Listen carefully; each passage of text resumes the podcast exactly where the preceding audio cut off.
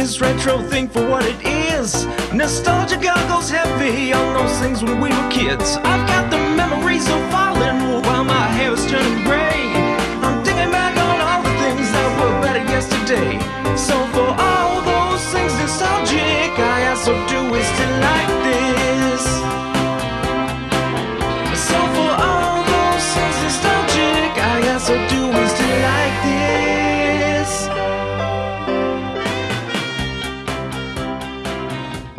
I didn't make any notes.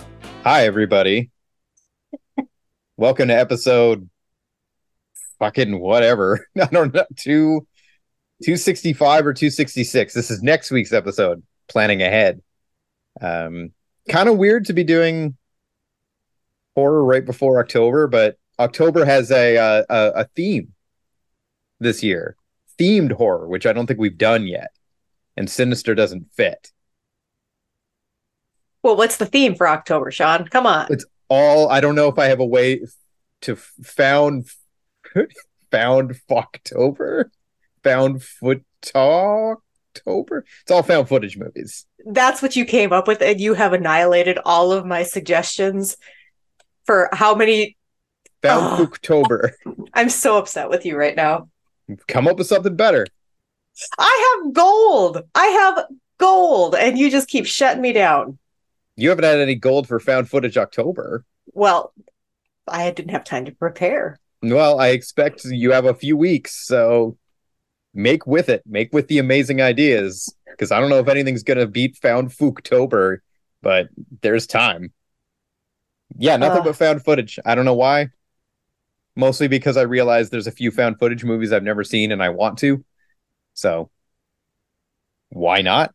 There you go. I've never been able to watch found footage movies because I just want to vomit everywhere as soon as I watch them. So admittedly that is posing a problem to find people willing to take part in found Fooktober because at least two major contributors to this podcast have said I will get sick if I watch one.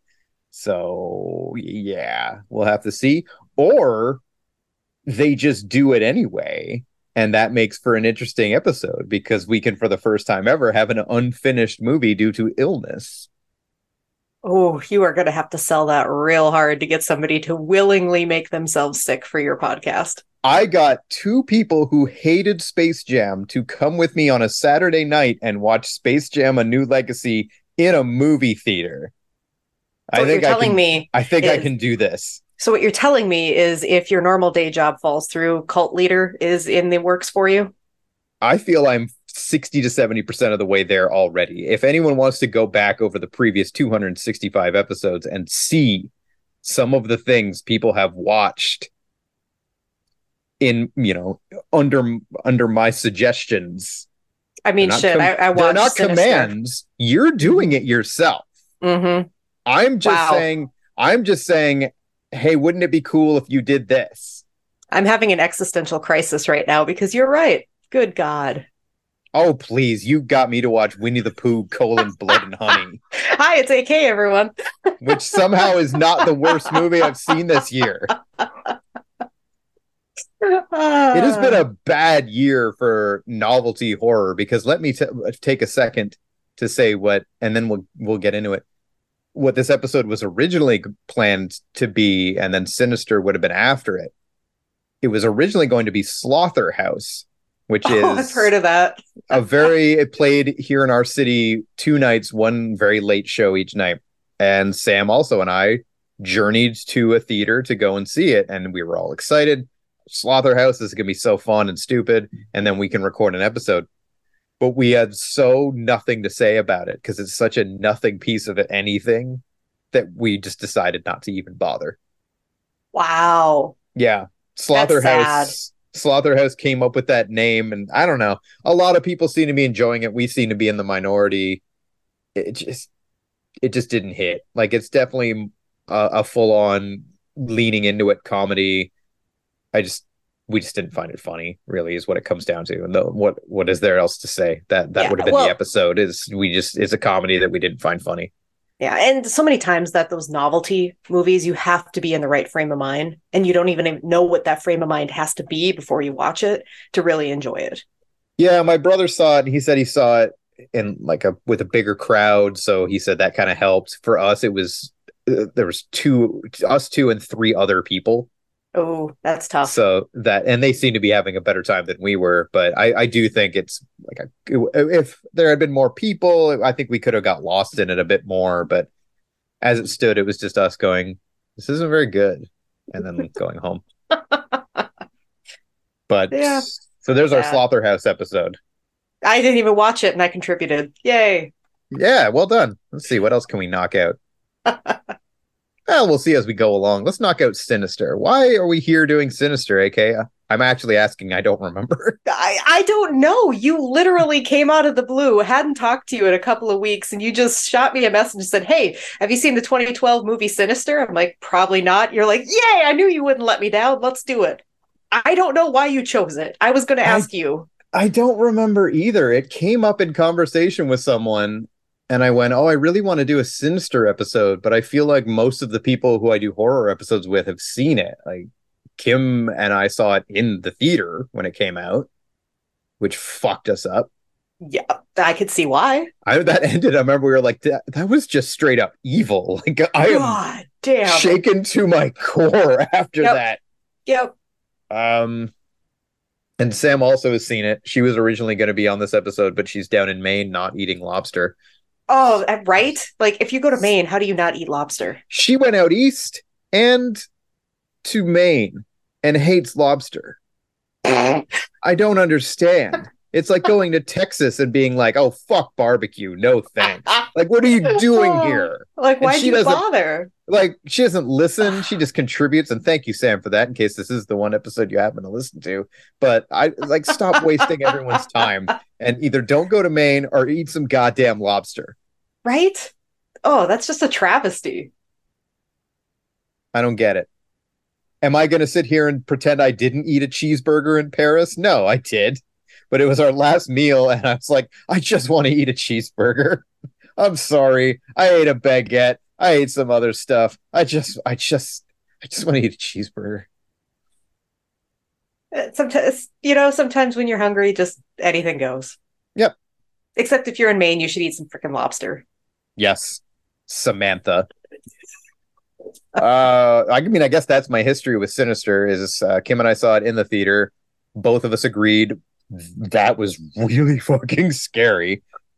Then I watched it one more time with my wife. Back when she would watch movies like this, she would. The idea of her watching this movie now is so absurd that I have no like the 10 years ago thinking that she was like, yeah, okay, is Hmm. wild. This movie is her fucking nightmare movie. Right? Like, I don't even, I've never even met your wife. I have heard her on this podcast. I've never met her, and I'd be like, whoa, no, don't watch this. Yeah, this is the ultimate. Do not let her near this movie, and that would that becomes clear from the opening scene. That was the just literal first thing that happens. She'd be like, "What is this?" Mhm. Uh, and then I think I watched it one more time before the sequel came out. There's a sequel. I remember it being quite bad. I remember Kim and I were so excited for Sinister 2 and we went to the theater to see that one and both of us were like, "Well, I guess." And that was that. Yeah, I So I saw prob- that there was a sequel because I, I was Googling because I recognized um the the deputy. I recognized his face and I was like, how do I know him? So I was Googling and they're like, Do you mean Sinister too? I'm like, Dear God, no, I don't, because I No. ain't doing this shit again. You don't have to be just because Sinister 2 is not very good. Sinister 2 is, "Oh, Sinister made a lot of money." Mm, And the director of this one, I think at that point had moved on to Doctor Strange. So they got someone else and it's just it's just bad. And then this guy came back and did Black Phone last year, which is also very good. Because I have not seen that. I've it's good. Yeah, I, I've got to be in the I, you know, I, I'm very proud of myself because like five years ago, there is no way in hell I would have watched any horror, let alone, you know, like this new horror versus 80s slasher. I not wouldn't touch it with 10 foot pole. So I'm very proud of myself, but I'm not going to seek it out. if somebody tells me I should watch it, like tonight, if we sit down and my husband's like, let's watch this movie, I'll be like, ugh, fine. Or if you insist I watch it, but I'm not going to go seek it out myself. That's fair. We also had to do Sinister, although I actually learned right before we started recording that apparently this is no longer the case because a few years ago, science dictated that it was the scariest movie Right. ever made. I forget the name of the organization, but they essentially took a list of what is referred to as some of the scariest movies ever and monitored people's heart rates Mhm. and used some science and figured out it's sinister. Uh, although apparently, like a year later, that movie Host, the one that came out in the middle of the pandemic, it's a horror movie done entirely on Zoom. Apparently, that then took Hmm. top spot. I mean, I I get it. Like the sound and music in this movie is just phenomenal. I can't fucking deal with the sound and music in this movie. No, it is so it gets on it gets in like in me in a way that I it drives me insane. Mhm. Like I, I mean- can't. literally, if you stripped it and all you had was the dialogue and the images, you've lost 60% of the fear. Easy. Easy. It is that sound that drives it. That, that I don't even know what it is, but like I could just feel this ball of anxiety in my It's- chest. It's one of those where I I reflexively looked up if there was a vinyl for it and then was like, "What are you doing? You would never ever ever ever put that on." But the, like the main, there's this one piece of music, and it like there's this creepy voice that get plays over the end credits, and it play. Also, we are going to spoil Sinister, Yes. so definitely go and watch it before we get too deep. Uh, I haven't. I, I I owned it, so I I watched it that way. But I'm assuming it can't be that hard to find on a streaming service. No, I don't even remember which streaming service we saw it on, but no, it was easy to find. It was boom right there. Yeah, it's not an obscure film. I want to So say it's on Hulu. I don't know. We have too damn many streaming services, so I don't even know where we found it. Yeah, in Canada, it seems insane to think it might be on Disney Plus, which is our Hulu. But you know what, everyone? Really I'll- funny. I'll do you. I'll do you a solid right now, and I'll just look it up. I am too, actually. Sinister. If you, my fellow Canadians, you can watch it on Prime.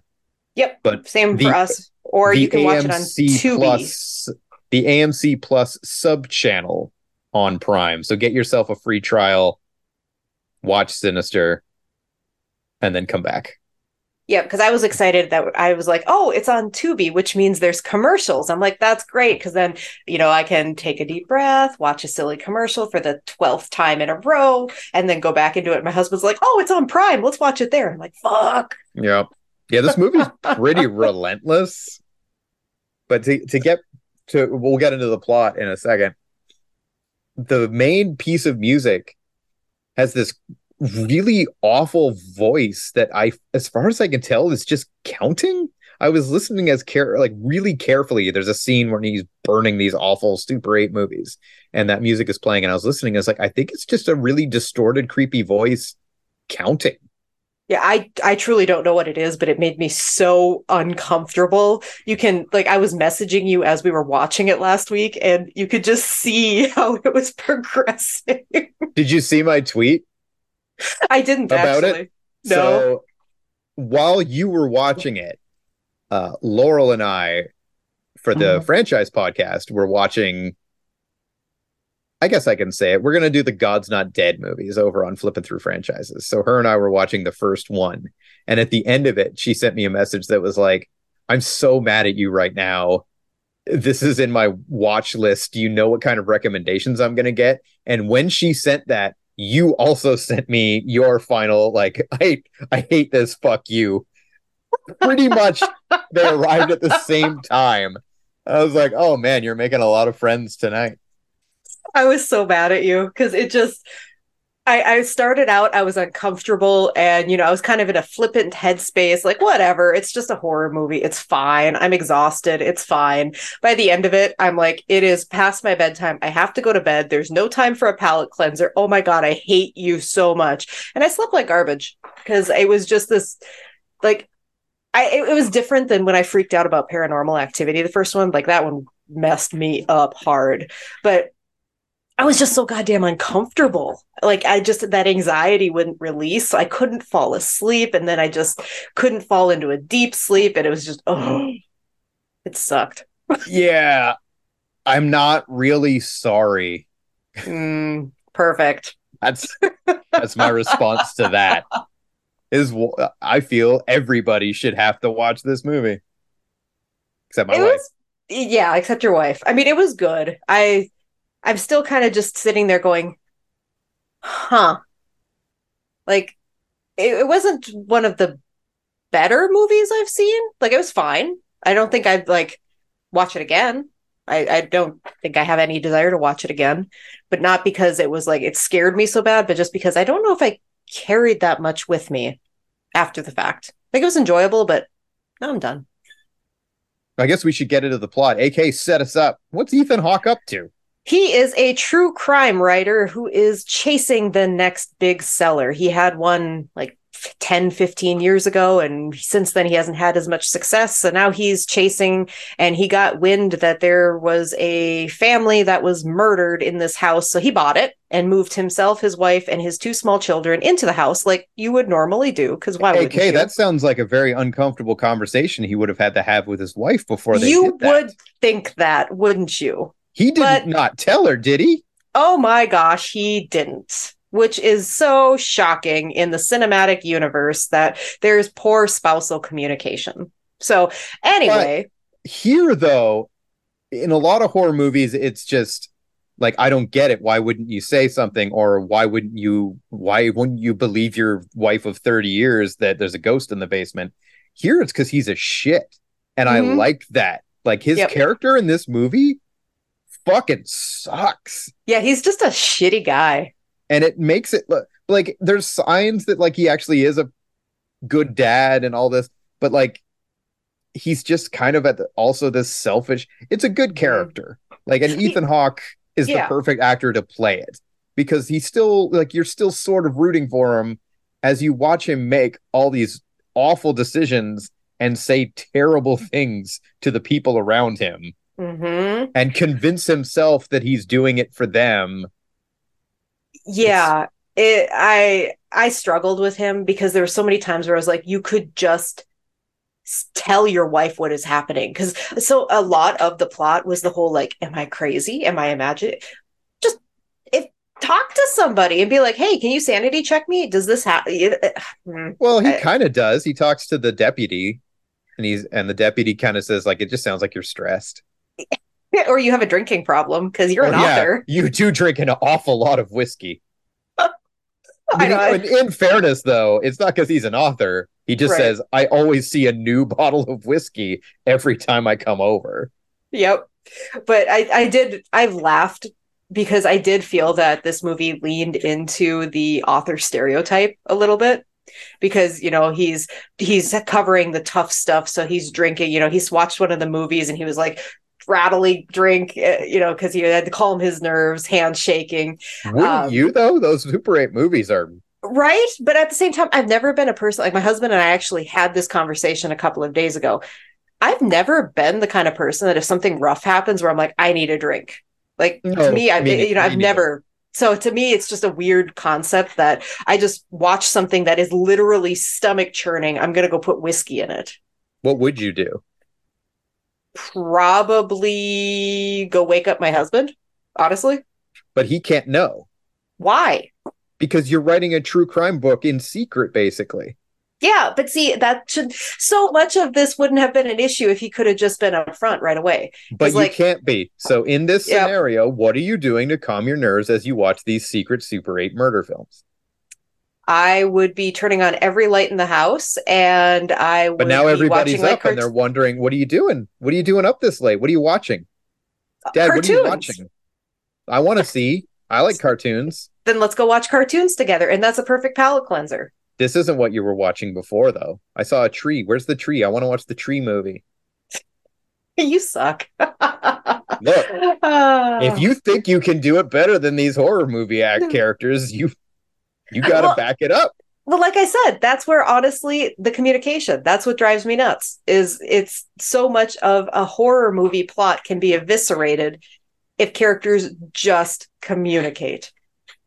And it's not like it's outlandish communication that i'm asking for. It's like it's real world communication. Because when you looked at how he and his wife interacted like right when they were moving into the house and stuff they like each other. It's not like the marriage is on the rocks. I mean, they're, there's there's some strain though for There is sure some like because strain. he's it, clearly this is not this is one of many times that he has packed them up and Mhm. moved them to a new house and also it- yeah so he had yeah his hit book and not only were the last two like and his book was a hit because he actually got they don't get into what the details of the crime were no, but the police had the wrong person and he figured it out and his book was right like and helped get the person who did it and then his second book or uh, one of the books they don't really talk about but it says that the last book he got it so wrong that he actually let a killer out right. So he's he's definitely under stress to come through this time, but yeah, I I don't know that the whole. I, it just drives me nuts when people don't communicate. That's one of my pet peeves. It's you know kind of the same thing of like when you you know which they had in this movie. I laughed really hard because um, you know when they find the expert who just magically knows who they had in this movie. yeah but in this movie it's vincent d'onofrio so it's okay Right. because like oh vincent d'onofrio's here he's the only actor who can say stuff like oh it's this is this is you got yourself a classic Bughuul situation You Right. hear those words coming out of Vincent D'Onofrio's mouth, and instead of laughing, you go, "Oh no, that doesn't sound like a good thing, Mister D'Onofrio." But I did laugh when that happened because I was like, ah, shot. Yeah, but like I my mean, pet- at least in this one, it made sense. They were like, "Oh, you need to go to this guy because Mhm. that's his expertise." They don't go to the fucking library, and the librarian goes, "Oh, that's the symbol of Bughuul you're looking at." right and I, I, I will agree because you know he's a he's a true crime writer he's going to research he's going to have you know so that makes sense to me but i laughed at how it unfolded because it was you know they just found this expert and shared a bunch of stuff and i was like oh sean's going to love that Your classic Bughuulologist. I mean, Uh, whatever. Vincent D'Onofrio probably yeah. got a decent paycheck to oh yeah do one day of shooting from a chair. Yeah. Good for you, Vincent. Yeah, and I mean, if you think about it too, I mean, this was a really tight set. Like there was literally the house. Yeah, it's pretty the- much all contained your classic Ethan Hawke horror scenario because The Purge was Mhm. kind of the same thing, and Black Phone is kind of the same thing. So that's apparently the Ethan Hawke horror MO is look, I'm not fucking going anywhere. But you know, and he can carry it because he, again, no matter how shitty that character was, he did a nice job. I Yeah. mean, he was believable. It was he wasn't he didn't go one way or the other where I lost interest in him. He he walked that line between being dislikable, but I still hoped that he'd make it out in the end. He doesn't. He doesn't. I warned everyone we were going to spoil the movie, so I don't feel bad saying that. Which um, I do absolutely. I don't know why I was so tickled by this, but I absolutely loved the names of those Super 8 films. I just laughed There's so some- hard. There's some good dark comedy in this, like the uh so the whole kind of I don't want to say gimmick, but I think what this movie is largely known for are the Super 8 film sequences. Uh Ethan Hawke, I'm going to be calling him Ethan Hawke. He must have a character name. He probably does. I But doubt they called him Ethan Hawke, but Yeah, it's Ethan Hawke. Um finds a bunch of Super 8 films in the attic, I believe. Mhm. One of them is the murder he's there for, which is a family get hung from a tree in the backyard. which, by the way, why was the branch still like partially cut off? Like when he went out into the backyard and he's looking at the tree, the branch is literally still hanging there. I feel like they would have cut that completely down when it came time to sell the house. I got nothing. Yeah, probably. Like that just seems like it's a safety hazard if you had people like coming through open houses and looking at like the branch is hanging by a thread. It's just chilling there. Yeah. And I'm pretty sure that so every time he throughout the movie he pulls out more Super 8 films, which is Mhm. always mur- like past murders that have happened being filmed. So the big mystery is who is filming them, why is this happening? The the videos are fucked up. Oh my god. And it's like partly what we were saying the music that's playing Mhm. is so like there's these weird like one of them has almost like this choir in the background and it's just like awful and it always starts like here they all are playing together and then there's this hard it actually is kind of like when we were talking about paranormal activity on the franchise podcast how whenever night falls you get all tense because you Mhm. know something whenever he fired whenever you hear the reel on the super 8 film start you're like oh god i don't want to do another one of these Right. Although I do have to say the one that fucked me up the worst is the hanging. That one was the worst. Like oh see the, the rest of them, I was like, eh, okay. for me it's 100% lawnmower and i think that's kind I of the looked away at that one. I did Lawnmower is probably the most effective jump scare I've ever experienced in a, in a horror movie. There's been some in you know where you don't expect them because Mhm. you're not watching a traditional horror film. But if it's not number one, it is up there. This is probably the Mhm. fourth or fifth time I've seen this movie, and even knowing exactly when it's coming, they stretch it out so long that I still can't quite pinpoint when it's coming. Yeah, and I didn't. As as soon as he started watching that video, and we could see that the the lawnmower was running over the grass fast, I was like, "Oh hell no!" And I just I looked away. I didn't look until after the music crescendo, and then I went back to it because I'm like, "No, that's one of my biggest fears." Like, PSA for everybody: don't mow the lawn in sandals. Wear something to cover your toes because, dear God in heaven, I have worked in hospitals. Do you have any idea how many time appendages get severed? It's it's a very realistic fear. I mean, this was more you're buried up to your head in a yard. I mean, there's someone runs that. a lawnmower over your head, and I thought that's what you Mhm. were about to say is one of your No. biggest fears. I was like, that seems easy enough to avoid. but no, just the whole like the fact that a lawnmower is just this spinning blade of death that is like inches away. I don't it yeah, I, I have a whole plethora of fears surrounding that. Uh there it's also keep your small children away from them because they throw rocks. Like I have Mm. broken windows where I've been mowing and all of a sudden it hit a rock and it just shot like insanely up to the second story and broke a window. So if you have a small child playing in the yard, you are hoping you don't hit a rock and smack them in the face. See, I have a lot of fears around well, lawnmowers. now I yeah, so... now I don't like this. So Mhm, mhm, mhm. So as soon as I saw the lawnmower, I'm like, nope, not adding to my plethora of terror. Not doing it. Not today, It's- Satan. there are some very effective jump scares in this movie. A lot of them are very I don't know what word I want to use. Like cheats? Mhm. Like just by default having something appear right in front of the camera out of nowhere accompanied by a loud noise is going to get you. Like it's Right. it just feels like hitting the cheat button. And that there are at least one for sure. There's a part where like he he sees the Slipknot demon Bughuul in uh, all the ghost kids are in the attic watching a video and he's on the video screen and then all of a sudden he dips his head Mhm. right in front of Ethan Hawke's face which is at that moment also our face. Yep. and a loud boom plays. And I obviously jumped was Yep. like yeah it just of course I did. Like that Oh, the- that just feels like cheating. Yeah see the one that i thought was very well done and it fucked me up. Like i i was you know like i i was crocheting. So i actually jumped back in my seat threw it off my lap crocheting said, while watching this movie feels like a very bad decision nah i'm i multitask. But i i literally threw it fell back in my seat but oh hell no. Because it was when he was watching the uh, family barbecue tape which is literally a family being burned to death in their car ha ha he he dark humor. Um, at the end he pauses it and he thinks he hears something and you see the uh, laptop screen behind him and all of a sudden the he's zoomed in on the Bughuul face and then all of a sudden you see the Bughuul face just like there's no music there's no jump. All of a sudden you see it turn and look at him and i like even just talking about that you can see i've got goosebumps that Yeah. popped. Just oh That hell was- no. that was the No. trailer moment for sure. The, the, ugh. uh-huh. Yeah. No that i i literally i I think that is the only time, even through all of the paranormal activity, everything that I have literally yelled at the TV and it went, "Oh hell no!"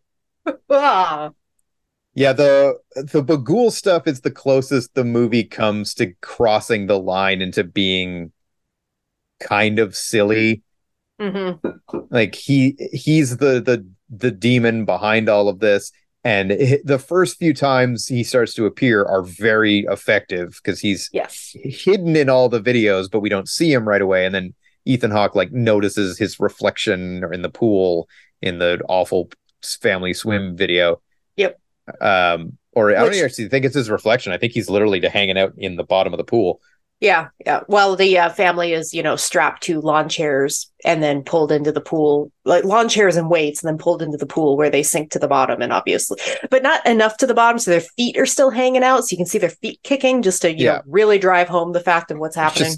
Just- yeah, I cannot Mhm. emphasize enough. The Super 8 films are fucked up. I still stand by the whole hanging ones. Just oh dear God, we can just see what's happening.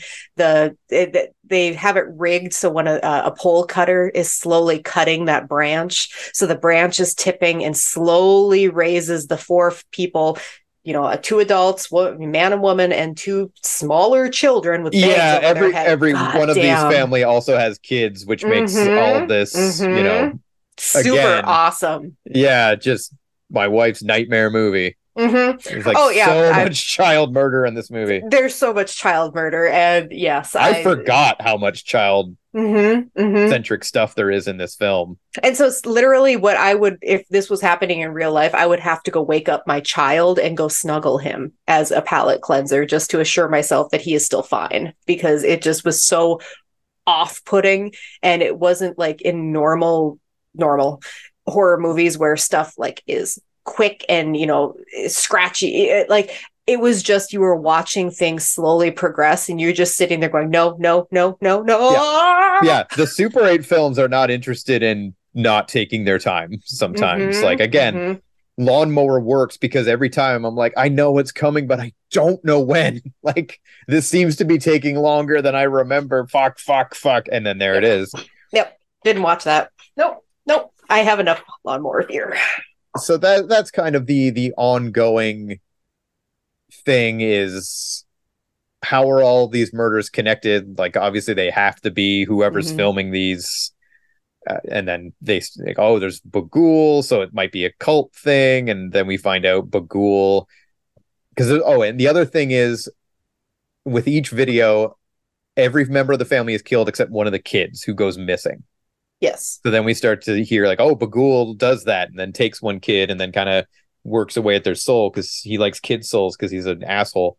hmm And as that's all going on, Ethan Hawke is deteriorating. His son is having insane night terrors. His daughter, Right. it- they they're ca- they they are very aware of the things that are happening, like the creepy drawings that kids in horror movies do. So his wife is very much the voice of "We need to go. This is insane." But Ethan Hawke is very very determined to get that novel. So as the movie goes on, it's like, well, it's getting a little harder to side with him because she's Mhm. objectively correct, except in an interesting twist, fleeing the house is what does them in, Yep. Exactly. which So I thought that- was kind of a dark little interesting because that's always the thing is why don't you move? Why don't you leave? And then when they do, it's like that's actually the last thing you should have done. And unfortunately, you are getting that information about 12 hours after it would have been super relevant and beneficial. Sorry. Eh, right. And he would have actually, because wasn't the deputy calling him even while they were scrambling to leave the house? So yeah, had he taken you're the right. phone He declines. He declines the Yep. call. Because had he taken the phone call, then the you know, I mean, Yeah. there he was kind of already there. Like, what do you do? Just hang out in the house for the next thirty five years and hope for the best. So, I mean. Uh, like that actually was a, a point of comfort when I was having trouble sleeping. I was like, I only have one child. Those families had multiple children, and I I'm not moving from this house anytime soon, so I'm good. That that's a Yeah, future see- me problem. I have two kids, but with housing prices the way they are, we're not going Right. anywhere. So Right. good luck, Bughuul, because I think this is our forever home now, whether we like it or not. well, and, and speaking of Bughuul home, is fucked right now because ain't no one moving anywhere. nobody's moving. So he's just like, God damn it, the economy is really ruining my child soul plans. Yeah, because uh, like for everybody else, sorry to clarify. Um, basically, what happens is they can track back through all of the Super Eight films that every like the um the house that Ethan Hawke had lived in was where the hanging took place. That family who was hung had previously lived in the house where the I don't know. I think it was the I don't swim- remember the order, but Yeah, yeah, I think the house murder happened. where another murder had happened and then that family who had been murdered in that house lived in another and it was daisy chained like that and so that's where at the end when they flee the murder house and go back to their extremely large and very nice looking home. Like I would have been upset had we had to move to that other house too. Let's be honest. When and they thank re- God the other house hasn't sold, or I guess maybe he was paying for both. They insinuate he's decently well off. yeah, but- well, and, and then at the beginning he said something about you know when we're not paying two mortgages, we'll be fine. oh, so- you're right. Okay, yeah, so yeah, he is still paying for the other house. So I guess it just hasn't sold. Yay! Or they just told the other part, you know, Well- the other party zoinks no longer. My guess is that once this book is written, he's going to move them back. Yeah, I guess that could be as well. So it's just paying two mortgages. Boy, hmm, that that's commitment to uh That is commitment. wow. All right. There was also commitment to the fact that why uh, totally off topic everyone, but why is it that authors in movies generally wear cable knit sweaters with elbow patches? I Why? know, but why is that a thing? He wears it every scene, and it's like, I Yep. bet that thing's dirty. Right? You just know it's stanky. And, and immediately I saw it and I just flashed back to Johnny Depp in Perfect Window or whatever that movie Oh, was. secret window. Yeah, he Secret was Window. definitely. Yeah, he was definitely rocking one of those. Why? Why? Like I don't I mean and it's always elbow patches. It's always yeah, I don't have an elbow answer, but I definitely the whole time was like, Mhm. just take it off, dude. That's literally, I have two notes. I have two notes from this movie, one of which is my quote to finish this up. So I ain't touching that with a 10 foot pole. I'm having a good quote to leave us. And then the other one is why elbow patches? I mean, uh, you know, you've done you you write. You don't rock. You don't rock one of those. I ain't got no elbow patches. Yeah, but it's also. Well, I guess it wasn't winter in the movie either. No, it was like maybe chilly fall. And yes, I actually am wearing a t shirt right now, but I will throw a cardigan over this later for the meeting and everything. Does not, it's not cable knit and it is not elbow patched.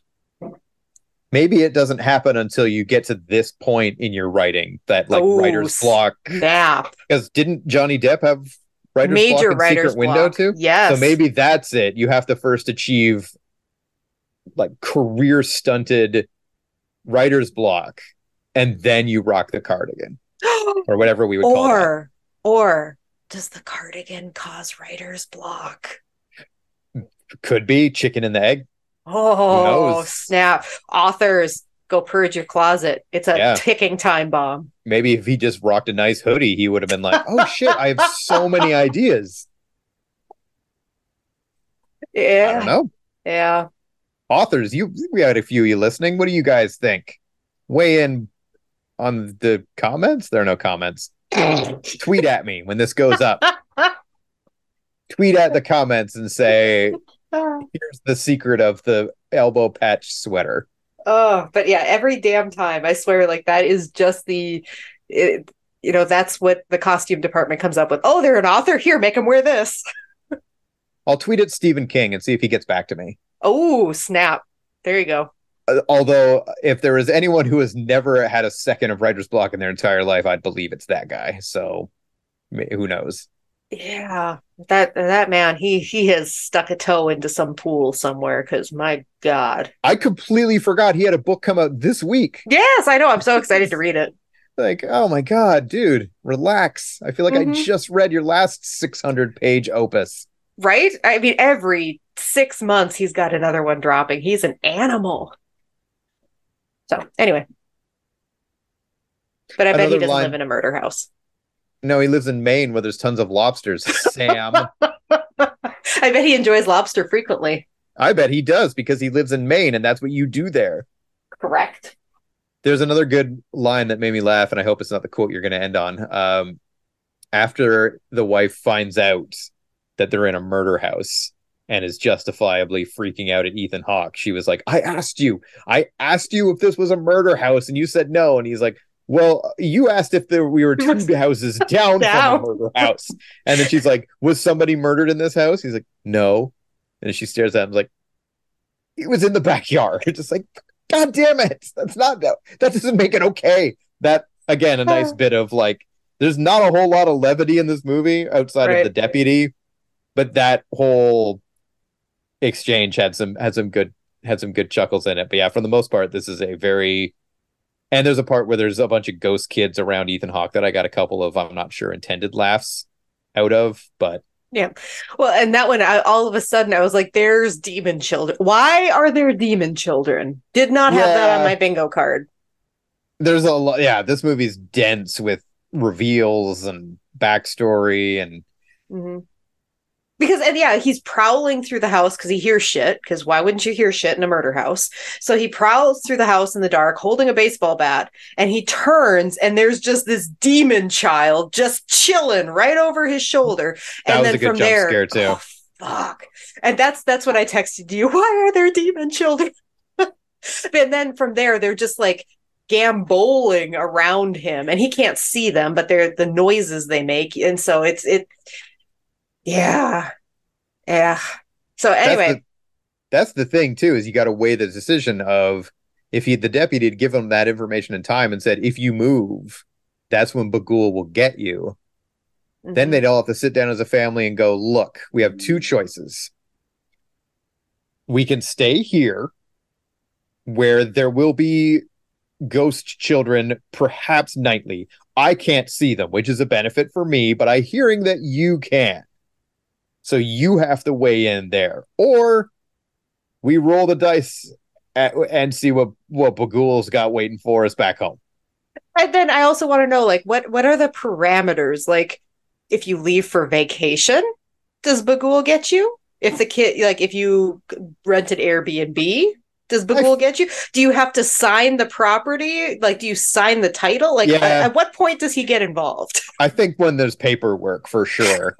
but there was no paperwork when there's that any night. They sort of long-term agreement like i feel like maybe even if you moved into a rental he'd be like oh gray area But I disagree because think about it. The family fled in the middle of the night and then they got murderized like six hours later. So I mean, for all he, was knew, yeah he was But- quick like oh but- they went i'm ready yeah, for for all he knew, they were like, "Oh shit, we forgot grandma's china. I got to go pick it up and bring it home." And he just jumped the gun. I mean, like, where where's the the rules?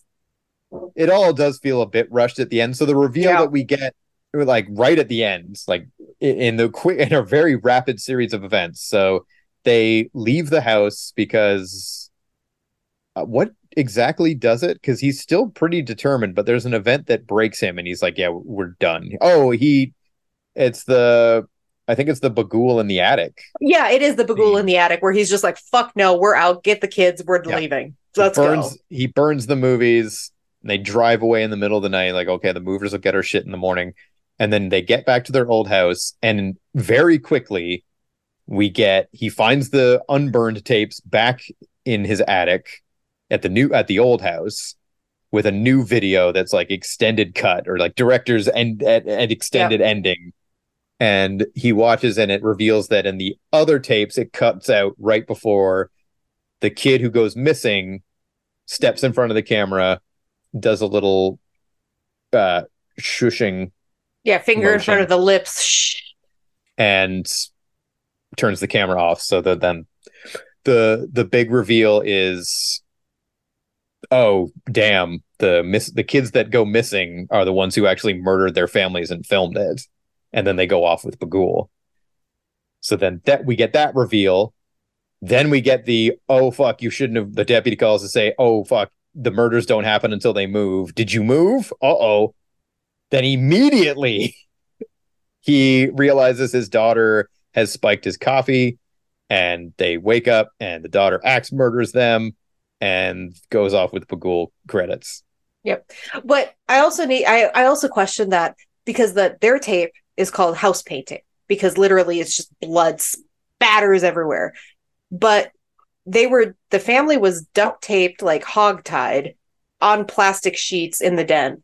Why is there big blood spatters up and down the hallways and stuff? Like it's weird to me. Like that seemed like way more because like when she's walking away from the den where you can you never see any of the murderizing happening. You, it's just alluded to, but she's walking out of that room where the fire is and everything, holding the bloody axe. She's bloody, but then there's like blood sprays all over the walls, and I didn't understand that because it seemed weird. I presumed that she like cut into them and scooped out some blood and drew some stuff. Maybe, but it looked like sprays. I don't know. Maybe I'm just. I mean, she could have just it. been like going, like, that's not to say she didn't. God, I can't believe you're making me say this. she didn't take a paintbrush, dip it into her family, and then whip it all around the walls like this. I mean, fair point. I'm even connecting in this moment that it's her ultimate act of defiance because early in the movie she gets in trouble because they told her she can paint the walls in her room, but all the other walls are off limits. So as soon as her family's dead, the first act that she does is I'm painting everything. Fuck you Yep. guys. Yep. But yeah, so it's the child that murders the family. So yes, if those of you who have multiple children, side eye your kids now because you never Yeah. know. I know exactly which one of them it would be too. Well, I guess it's always the youngest. It's so- always the youngest. And you know what? That's who I would have pointed at. Yep. So yeah, that makes sense. Yep. Yeah, it's. I do remember that the moment when he realizes his coffee's been spiked because like the bottom of the mug has like a message from the daughter that says "Good night, Daddy." I remember that audience being like, it just it comes off so quick after the other Mhm. reveal that you barely have time to process. Oh no, they're in trouble. Oh, oh they're all dead. Yeah. Yeah. And I, I kind of knew, I wasn't super surprised that's how it played out because I kind of assumed, like, for some reason, I just knew at the beginning that, um, sorry. I, okay. That's a future me problem. Um, but, um, no, I kind of just assumed that was how it was going to play out, that it was going to be the missing kid. I, I don't know why. I, so it wasn't like a super shocking thing to me when it did come about, but I, I think it played out decently, but it was a little rushed. Yeah, that's maybe my biggest issue with the movie is the end has a bit wraps things up. I, and I like the ending a lot. Mhm. I think it makes sense. The reveal makes sense. It doesn't just feel like wait what, and it's a dark ending, but that fits. Like if this movie ended with we solved the problem, it wouldn't it wouldn't fit with the tone. Uh, but it does definitely feel like, oh shit, we don't have that long. Uh, this, this, this, this, this credits. Mhm. I still want to know too. So now the family's been murdered in that house. What happens if a childless couple buys the house and then moves away? I guess The chain's that. broken. Yeah, The chain's broken. Yep.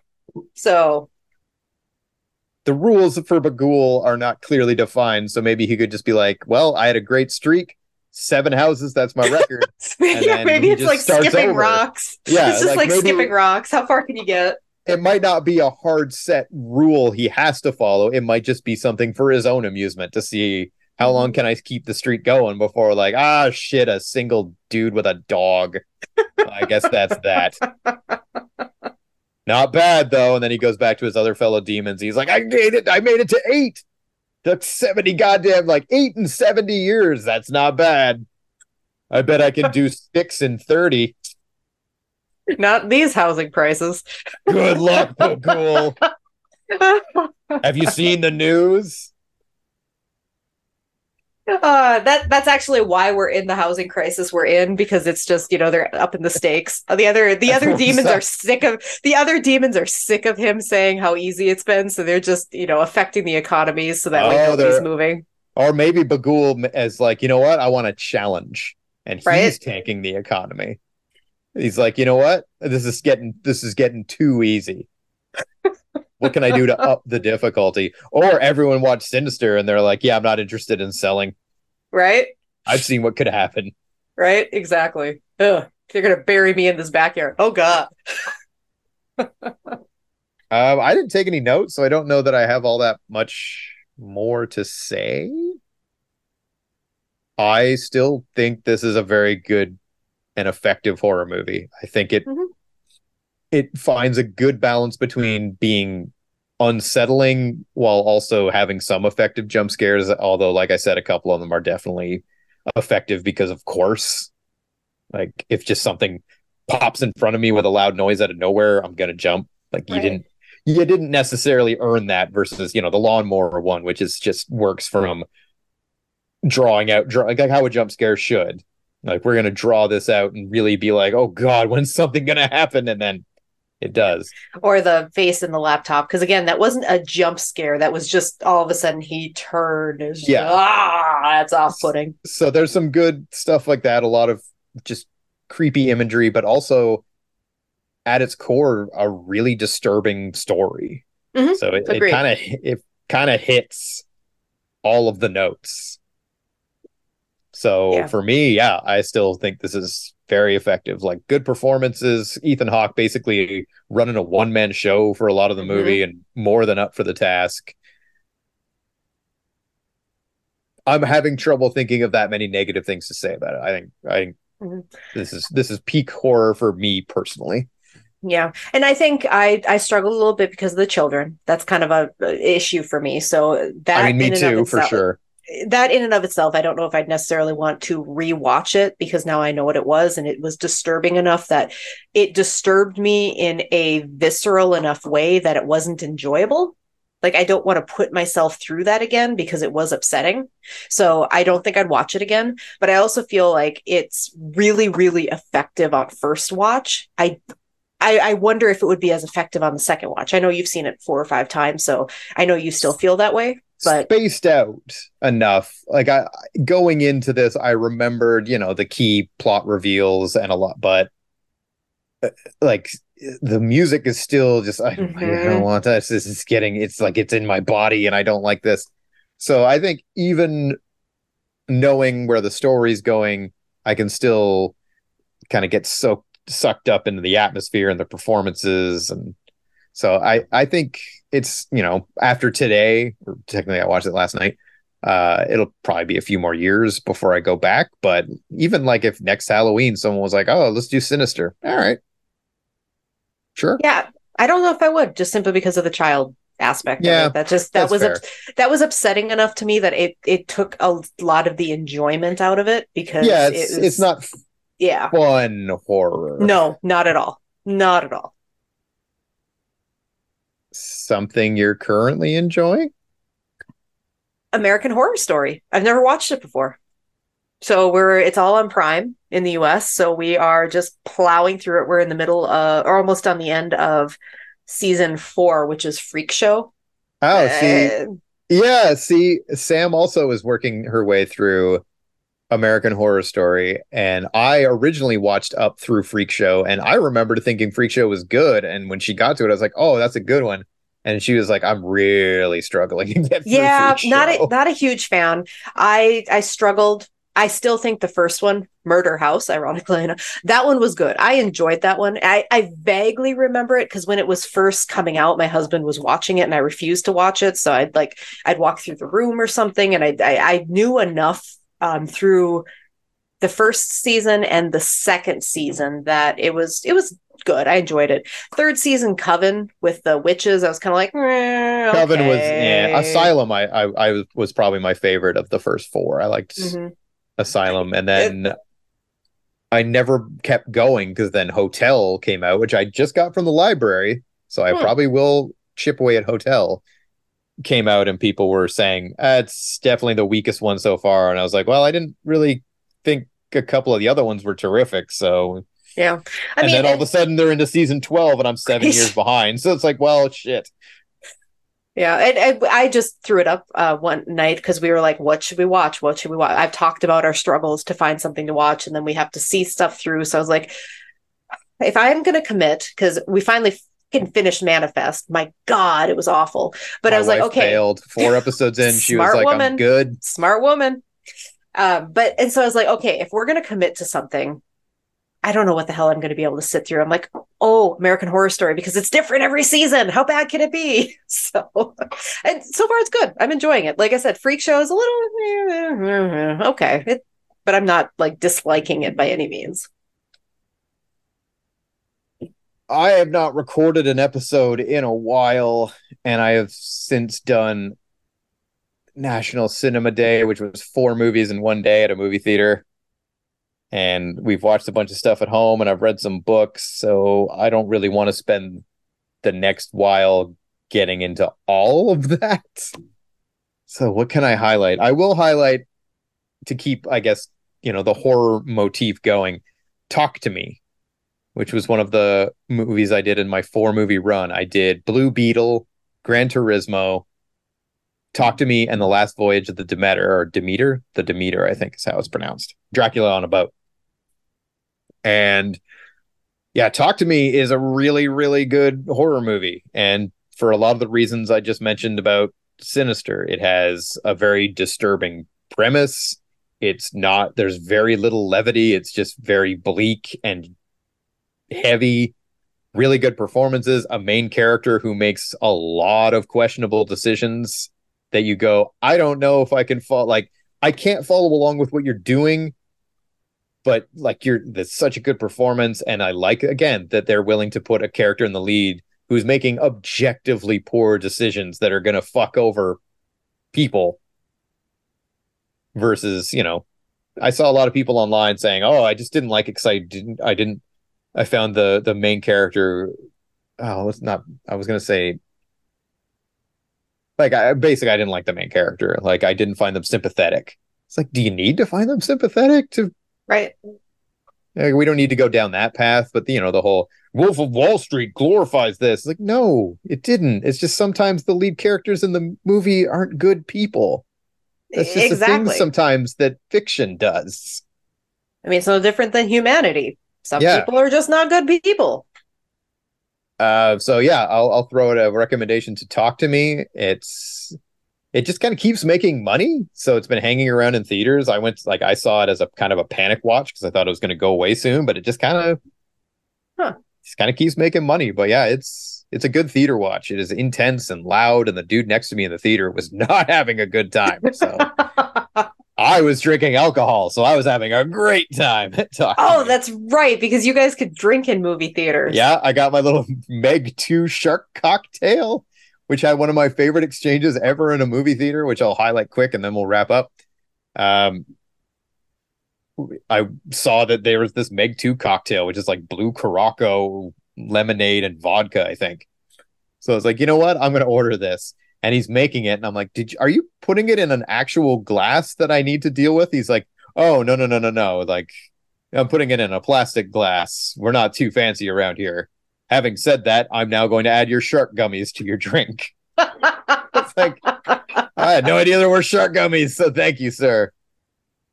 So I walked oh. in to talk to me with my blue shark gummy drink, feeling like a goddamn champion. So yeah, that's As my you should. that's my recommendation for now. And Gran Turismo should be making more money. You should probably go see that movie too. So that's that's sinister. We will not be covering the sequel because it is bad, and I have no fond memories of that. Having seen it twice, it was bad both times. Thank you, AK, for diving in. More horror to come. Yeah, and then for some reason, apparently, I just have no threshold for no when you ask me to watch a movie. I mean, you can say no. People have. The found October thing is proof positive. People can just be like, I don't think I should, yeah. Oh, or I don't want to do that. But I still think I'm sick when I saw Cloverfield in theaters. Oh, yeah, Cloverfield we did last year, but that one a couple people refused that, and Blair Witch took some time too. Ish. I actually had a couple people who had never seen it, and I was like, "That's so exciting!" I I don't. Uh, there's a reason I haven't seen it. Yep, Now, exactly. fine. I don't want to start bringing health concerns into this, despite the contracts you all signed, waiving Wait, me of any responsibilities. You didn't read it? Uh oh. Oh, good. That's even that makes it way better. Uh, blah blah blah blah blah. I don't know. Yeah, take us out, AK, with a classic quote from 2012's Sinister. I'm not really a squirrel guy. Oh, yeah, I wouldn't have guessed that. that yeah, good, pull. good pull. Good night, everybody.